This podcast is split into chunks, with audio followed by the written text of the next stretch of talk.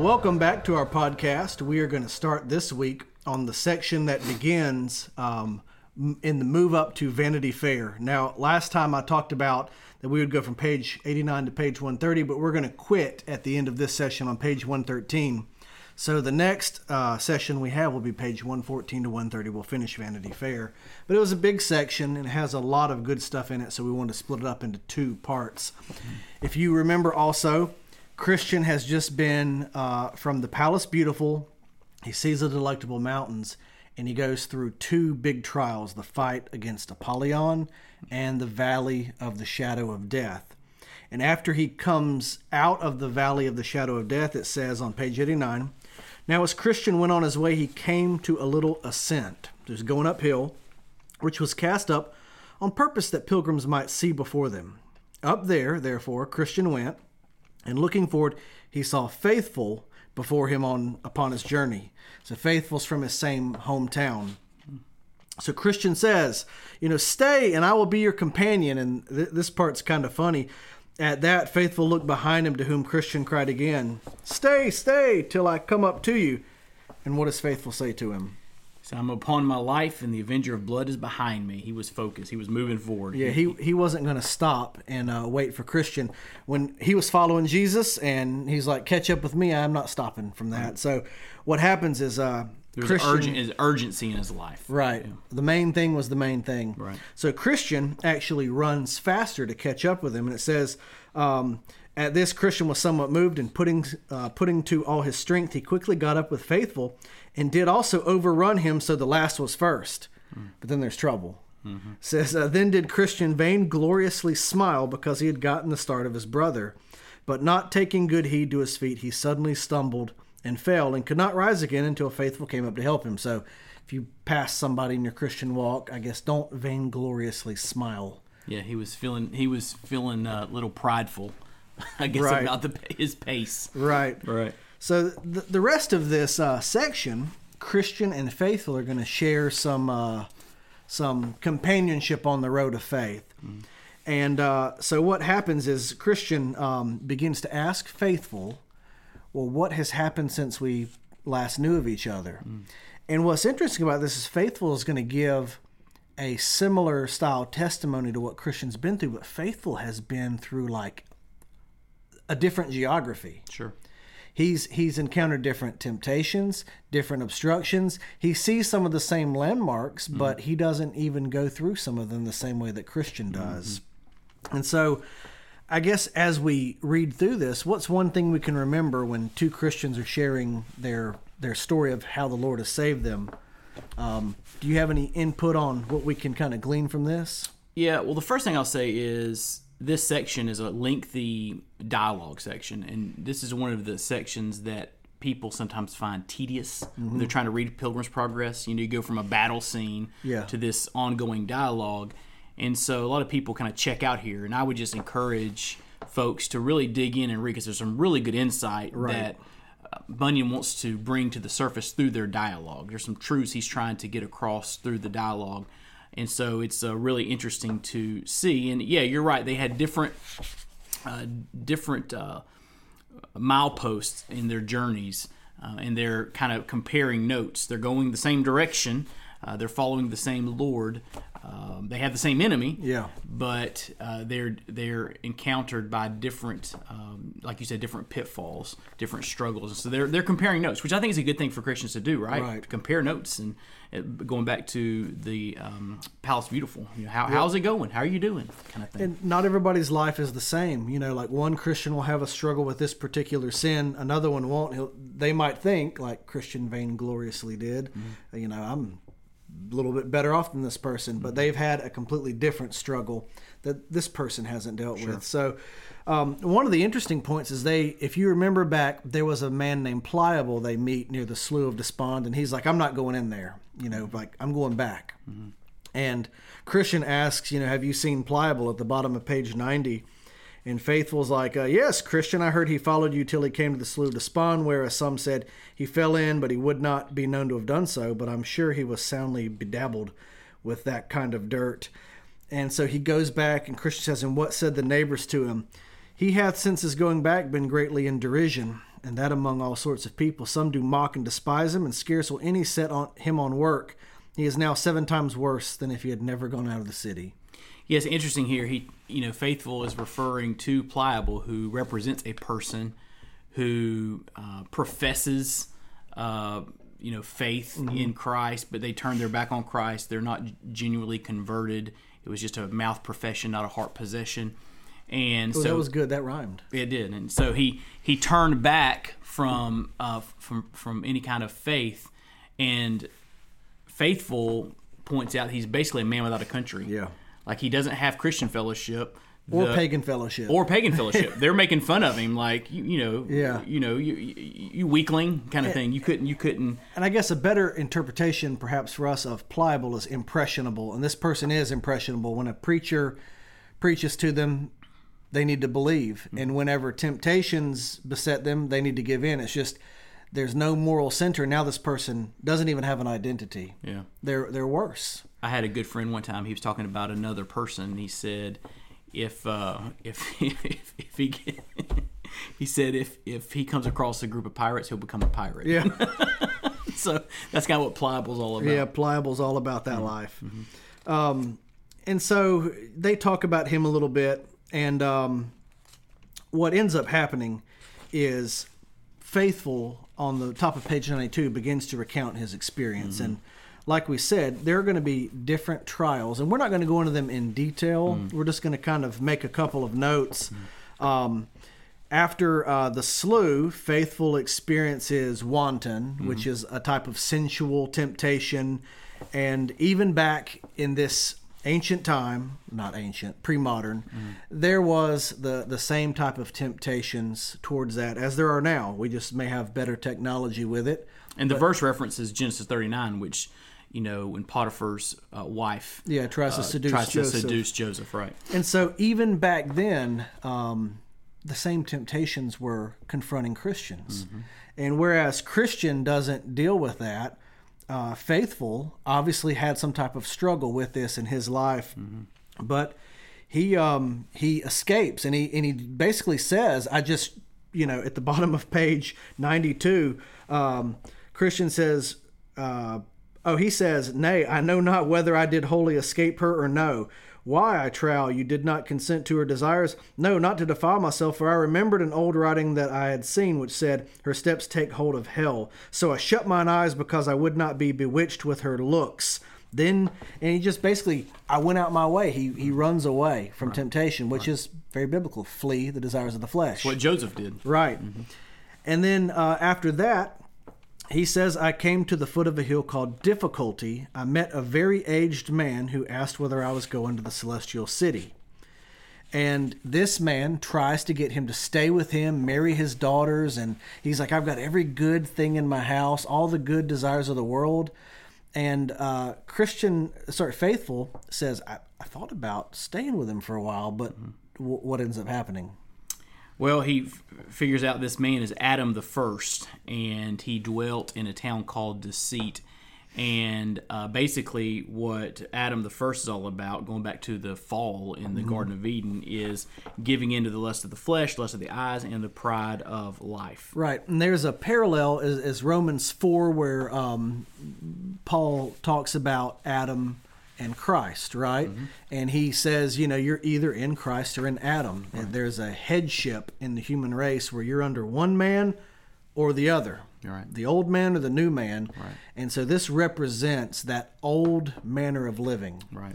And he even faithful even says, I I, I almost thought about, you know, I, he says, why at first I found myself somewhat inclinable to go with the man, for I thought he he spoke he spake very fair, but looking in his forehead as I talked with him, I saw there written, "Put, off, the, old, man, with his deeds." Right.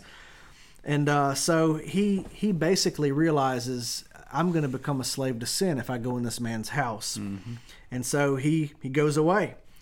And then we were laughing about this earlier, talk, but who's the third person he meets? Moses, who represents the law, And what does Moses do to him? Moses shows him what it's like if you want to live uh, strictly according to the law and try to achieve righteousness by the law. Yeah, which no one can do. By my own works, I can achieve righteousness. and, we all fall short of God's glory. We all we all fall short of keeping the law perfectly, and the, there's no mercy in the law. And so Right. Moses begins to beat him, and um, faithful asks for mercy, and he's like, I can't show mercy. Well, he, he says, So soon as the man overtook me, he was but a word and a blow, for down he knocked me and I laid for dead. Right. He just knocks him out with the Ten Commandments, I guess. And then Jesus comes along Right. to help him. Yeah, Right. so he, he, he comes along at the end. He says, um, Oh, I, I cried him mercy, but he said, I know not how to show mercy. Right. He knocked me down again. Um, but there was one who bid him forbear, and that was Christ. Christ tells him, Wait. Right. Um, and so he gets saved by the Lord and he keeps going up the hill. And on page 96, he meets with discontent. And um, discontent's an interesting one because, uh, you know, we're getting kind of psychological in here with the workings of the soul. He said, um, Who would willingly have persuaded me to go back again with him? His reason was for that the valley was altogether without honor.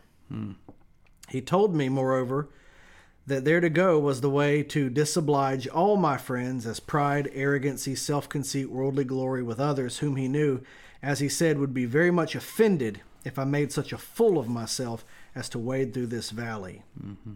And so, uh, you know, Christians like, well, how'd you get away from him?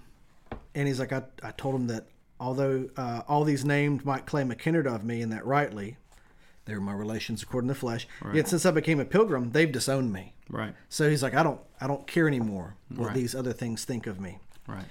Then there's a last one, and it's the one we're going to spend a little bit time on, and it's shame. Right. Now, can can you kind of describe what his dealings with shame entailed?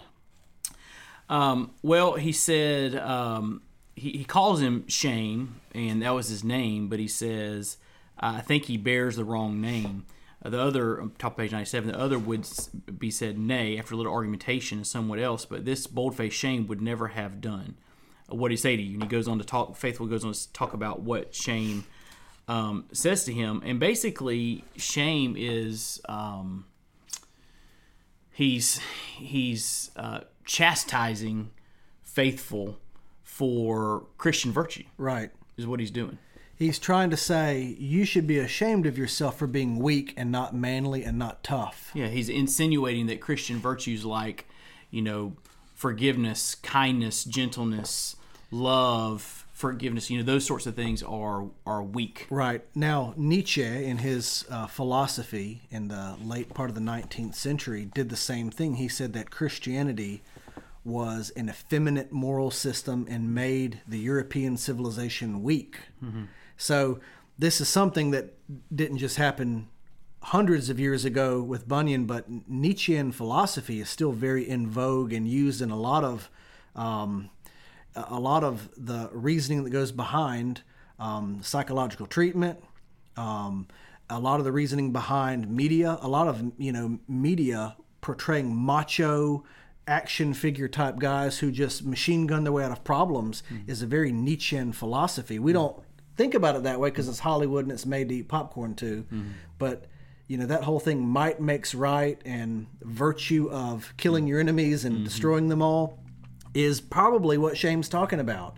You know, you turn the other cheek, how are you going to, you know, drive off in the sunset with the girl and beat the bad guy? Right. You know? And so there's a very I think sharp cut into American society that shame even though it's by a different name, um, gives a Christian uh, a serious trial in our culture. Um, you know, I remember uh, being in high school and getting made fun of because uh, as a Christian, I started trying to live different. People were like, "Oh, you're you're just a goody two shoes now," and and the amount of shame I would feel, and that's where shame gets the name from. Um, at this, until I kind of realized well, I don't need to be ashamed of this. Right. So, Well, and also I think you know, men and women look at some of the the callings of Christianity or the the virtues of Christianity as some sort of um, weakness. You know, for example, you know, you hear people talk about forgiveness, and they'll say something like, "Well, I forgive, but I won't forget." right. You know, um, and Or and fool me once, shame on you. Fool me twice, shame, shame, on me. Yeah, what, that- what they're saying is forgiveness in its biblical form, at its essence, is really weakness, and I'm inter- I'm not interested in that. Right. And it's and it's very difficult. Obviously, faithful has a hard time. On page ninety eight, Christian asks, "What'd you say to him?" He says, I, "I could not tell what to say at first. He put me so to it that my blood came up in my face. Even this shame fetched it up, and it almost uh, just it, it like basically forced Christian or sorry forced faithful to not have an answer to him. Mm-hmm. He just goes, I, I don't know what I'm going to do about this. Mm-hmm. And uh, I thought again, this shame tells me what men are, but he tells me nothing of what God or the Word of God is. Mm. So he starts asking a different question. Shame wants you to find a reason to disobey God inside. Mm-hmm. And that's its strength, but also the problem because we can't judge what's right or wrong by inside. The Bible says the heart's deceitful. Mm-hmm. You know, I can't tell you why it's right to turn the other cheek. I can't tell you why it's right to forgive my enemies, mm-hmm. you know, 70 times, seven times. Only the Word of God can tell me that. I have to take it by faith because it doesn't make sense in my value system. Right. Doesn't make sense in our cultural reference points. Right. And that's what he's saying is like this this guy said a lot of good stuff, but I just realized he wasn't telling me about God. Mm-hmm. He wasn't telling me about the Bible. And so he keeps on and he goes, uh, At the day of doom, we shall not be doomed to death or life according to the hectoring spirits of the world, but according to the wisdom and law of the highest. And then he makes the key statement there, the next sentence. Therefore, thought I, what God says is best is best, though all the men in the world are against it. Right. So he's like, you know, Shame's got his perspective, his philosophy, his worldview, but it goes against what God says. So I'm going to stick with what God says, even if even if it causes Shame to think I'm, uh, you know, a weakling or Not a real man, not a real, not a real woman, not living a full life, not enjoying uh, all the freedoms you have. Right. And that's the thing is shame. Uh, shame will make you feel certain things until you look to the Word of God and say, "I have to let this be my Yep. my fixed north." You know. So he uh, he ends up um, shaking off shame and he begins to sing like Christian. The trials that those men do meet with all that are obedient to the heavenly call are manifold and suited to the flesh, and come and come and come again afresh. But now, or that now, or sometime else, we may by them may be overtaken, overcome, and cast away. Oh, let the pilgrims, let the pilgrims then be vigilant and quit themselves like men. So. He kind of reroutes his braveness not in what shame tells him to do, but what God tells him to do. Yes, fascinating. So after uh, this, they they kind of quit talking about um, Faithful's journey, and a person meets him along the way. Right. Who's that person? talkative talkative this part is really I really think bunyan is he's he's um he's i think Bun, bunyan's got a sense of humor Yeah. and he's dealing with a real issue here but it's funny the way the way he he describes um talkative and as as he describes talkative one more it gets more serious when you see Right. you know where he falls short but it, it is funny to see how talkative comes up and begins to engage Well, we won't dwell on it too long, just because talkative is very talkative, and that's one thing when you when you begin to read talkative, you have to stop and go, "What is he? What's he saying?" Because he's not really saying anything. He's saying a lot about what was said, but there's not much new information in it. Um, and so talkative will say will say stuff like, um, "That's."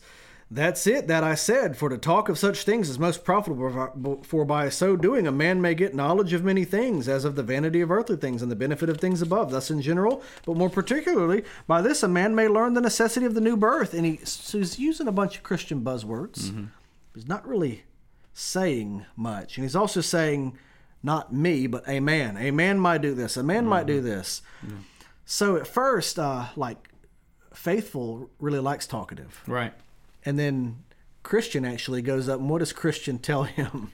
Well, faithful even says on page one of three, what a brave companion we have we got. Like this guy's talking the talk. This guy's on fire. yeah, yeah. And to me, talkative represents, you know, I'm not sure exactly what Bunyan was thinking in terms of people he'd come across, but when I think about talkative in my own life, there's times I come across people that that talk in a very super spiritual way um, and their life just doesn't back it up Right. and that's what christian um, wants to wants to uh, point out Um, he, in fact, he says, "This man with whom you are so taken will beguile with his tongue of his twenty of them uh, that know him not." And uh, and then Faithful says, "Do you know him?" And, and he begins to describe how talkative um, talks the talk but doesn't walk the walk. Right. He it says over on page 104, he talketh of prayer, of repentance, of faith, and of the new birth, but he knows but only to talk of them. Right. So that's talkative's issue. He talks about spiritual things, but he hasn't experienced. So talkative is kind of like Christian Splenda. It's kind of sweet, but Splendid. it's not real sugar. Yeah. Y- yes. Yeah. Something's a little off, you know. That's see that coming.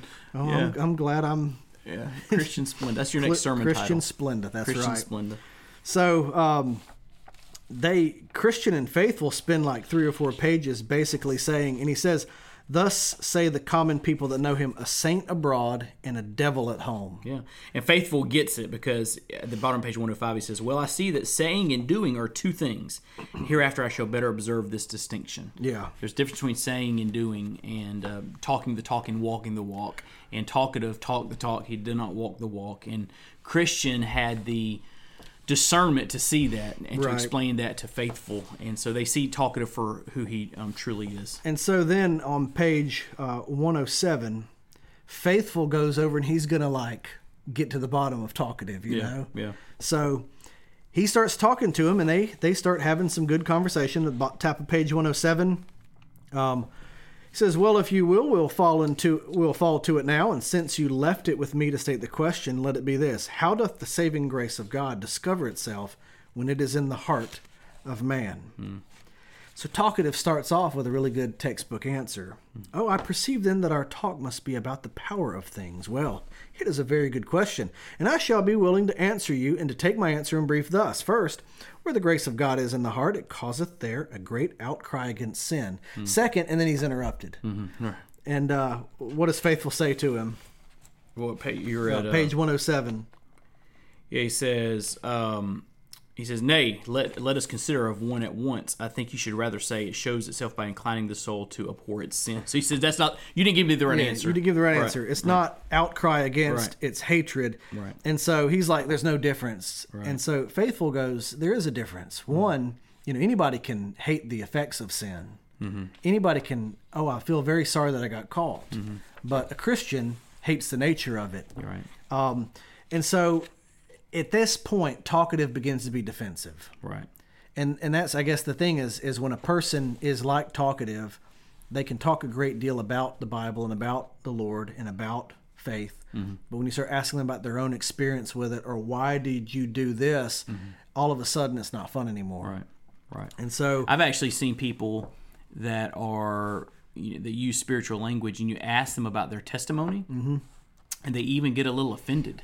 Like, why are you asking me that? And they, you know, they don't, they don't want to go into that because they don't have a personal testimony. Right. And so faithful starts saying you have to do these things, not just know them. And talkative's mad. He keeps basically saying uh, on page 109, this is not for edification. Right. Right. And so uh, he, and eventually faithful goes ask another question. He's like, we won't agree. Right. Like he's done. Right. And so at the end of all this, uh, at the bottom page 110, talkative says, Nay, my part is not now to object, but to hear, and let me therefore have your second question. Faithful goes, It is this Do you experience this first part of this description of it? Does your life and conversation testify the same? Or standeth your religion in word or tongue and not in deed and truth? So he's like, I'm asking you, do you really do this and not just talk about it? Then talkative at first began to blush, but recovering himself, he replied, You come now to experience, to conscience and God, and to appealing you appeal to him for justification of what is spoken. This kind of discourse I did not expect, nor am I disposed to give an answer to such questions, because I count not myself bound thereto, unless you take upon to be a catechizer. Like basically, are you my pastor? Yeah. I don't have to answer you. Yeah, you're not my pastor. It's almost saying there, my faith is private. Like, I don't have to answer to you. That's between me and God. Yeah. Right. So basically, Which uh, you hear in our culture today. it, page 112 um, talkative departs Yeah. he he won't walk with them anymore and christian's like i told you what would happen Right. so your words and his lust could not agree right.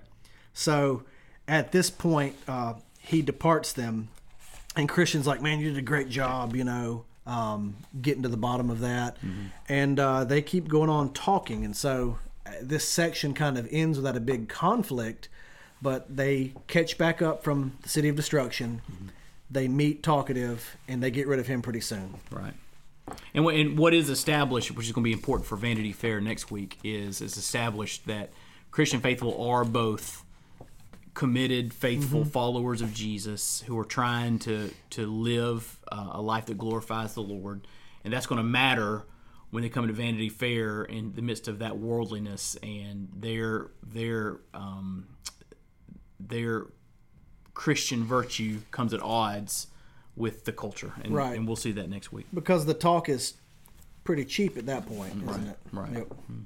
Well, thank you for tuning in, and uh, like I said, we'll be from page 114 to page 130, uh, right in the middle of Vanity Fair at our next session. So, if you want to read ahead, uh, go ahead, and we will see you there. Sounds good. Thank you. Thank you, and God bless.